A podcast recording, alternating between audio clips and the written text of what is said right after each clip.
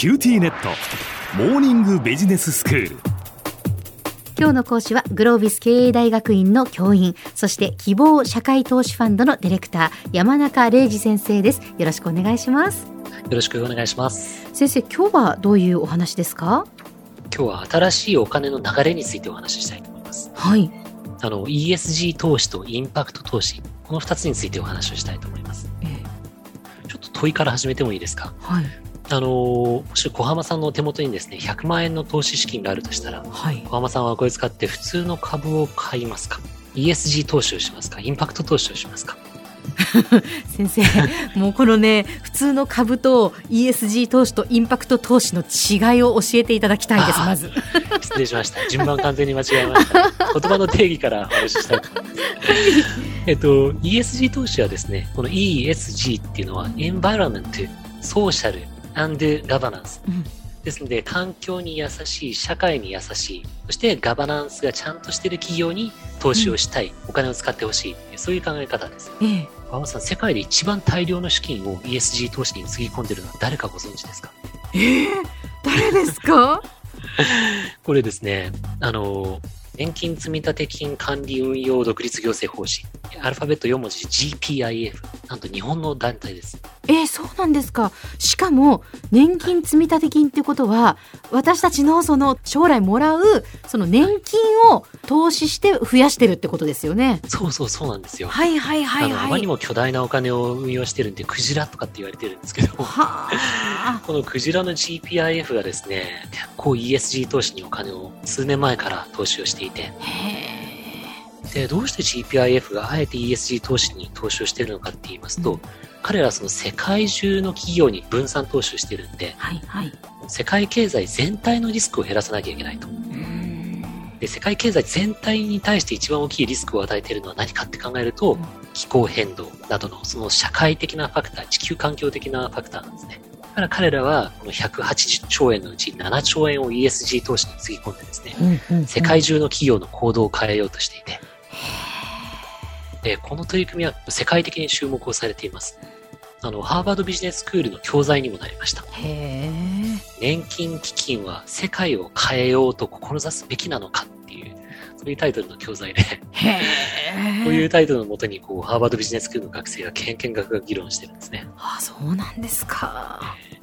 これが ESG 通して、まあ、あの、小浜さんは180兆円の資産を持ってないと思うんですけど持ってないですよ。100万円も持ってないですよ。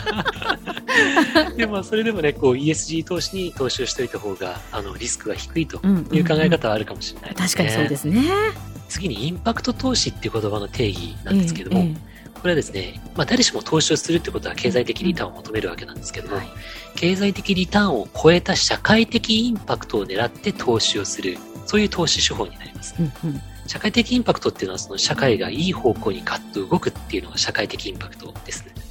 で、あの ESG 投資とインパクト投資の違い、今聞いてて分かりにくかったと思うんですけども、うん、ESG の方は、まあ、いい会社にお金を使ってもらいたいと。悪い会社に自分のお金が流れ込むのは嫌だっていうのが ESG の考え方で。うん、で、一方でインパクト投資はですね、私のこのお金で社会を変えるっていう、その意思を込めた投資になります。はあ、そうですか。はい。あの、私自身の希望社会投資ファンドもまさに成長の余地が大いにある企業に対して投資をする。うん、そうすると事業が大きくなる。うん、そうすると、その企業の社会的インパクトがガッと広がって、で、社会が良くなる。うん、そういう狙いを持って意思を込めて投資をしています。なるほど。具体例があった方が分かりやすいと思うんですけども、はい、例えば私たち希望社会投資ファンドが投資している会社で、ポラリスっていう名前の介護の会社があります。うん、デイサービスをチェーン展開しているんですけども、はい、このデイサービスはですね、あの、高齢者を預かっているだけではなくて、えっ、ー、と、一生懸命運動をして、で体が良くなる自立支援型の介護のパイオニアです。うんうん、で一生懸命歩く運動をするんで、あの、要介護度が下がっていくんですね。えーで、要介護度が下がると、うん、マニアックな話ですみません。あの、客単価が下がっちゃうんですけども。客単価が下がる？はい。重度の障害を持っているお客さんの方が、介護事業者からすると、あの、たくさん売り上げにつながる傾向があるんですね。なるほど。まあそうですよね。デイサービスを展開している会社からするとそうなんですね。はい。ええ。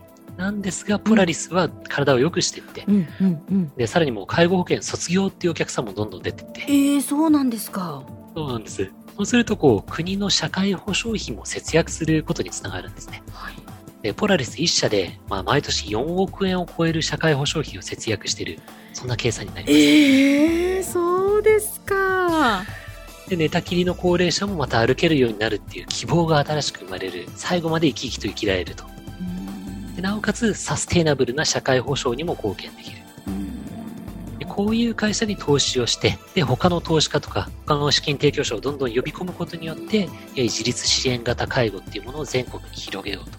それが、その希望社会投資が投資をした狙いです。なるほど。自分のところだけがこう儲かるということではなくてその社会も良くなる国にとってもいいっていうでもそういう仕組みを作っているけれども、まあ、やはりその資金というのも必要なので、まあ、そういうところに投資をする人たちがいてっていうそうやってこう回していくんですね。そうなんです。ええそういう新しい資金の循環が今生まれてきているんですね。はい、で、あの、インパクト投資は通常はですね、私たち希望のような専門の投資機関が行うんですがえ、え個人投資家ができるようなインパクト投資もあります。うんうんえー一つはファンディーノというサイトがありまして、株式型クラウドファンディングのパイオニアですね。はいあと、ミュージックセキュリティーズっていうサイトもありまして、はいこれもそのインパクト投資のプラットフォーム、セキュリテっていう名前のプラットフォームを持っています。ええあの、これからの時代は、リスク、リターン、そしてインパクトを考慮して投資を決めるという新しいタイプの投資家が生まれてきた。これが金融の世界の大転換、インパクト革命なんですね。はこのインパクト志向の投資っていうものと、あとアントレプレナーシップ、インパクトとアントレプレナーシップが組み合わさった時に人類が本当の意味でサステイナブルな存在へと大きく前進できるんじゃないかなというふうに思っています。あでは先生今日のまとめをお願いいたします。はい。最後に問いを一つお送りしてこれでまとめたいと思うんですけども、あの、新しい資本主義が生まれている ESG 投資、インパクト投資、新しい資金の流れが生まれてきています。その中で皆さんはどういう役割を果たしますか？様々なアプローチを使って、ぜひ皆さんならではのポートフォリオを作っていただければと思いますし、あとそのような投資を受けるような企業を作っていただく。これも皆さんの選択肢だと思います。今日の講師はグロービス経営大学院の教員そして希望社会投資ファンドのディレクター山中玲二先生でしたどうもありがとうございましたありがとうございました。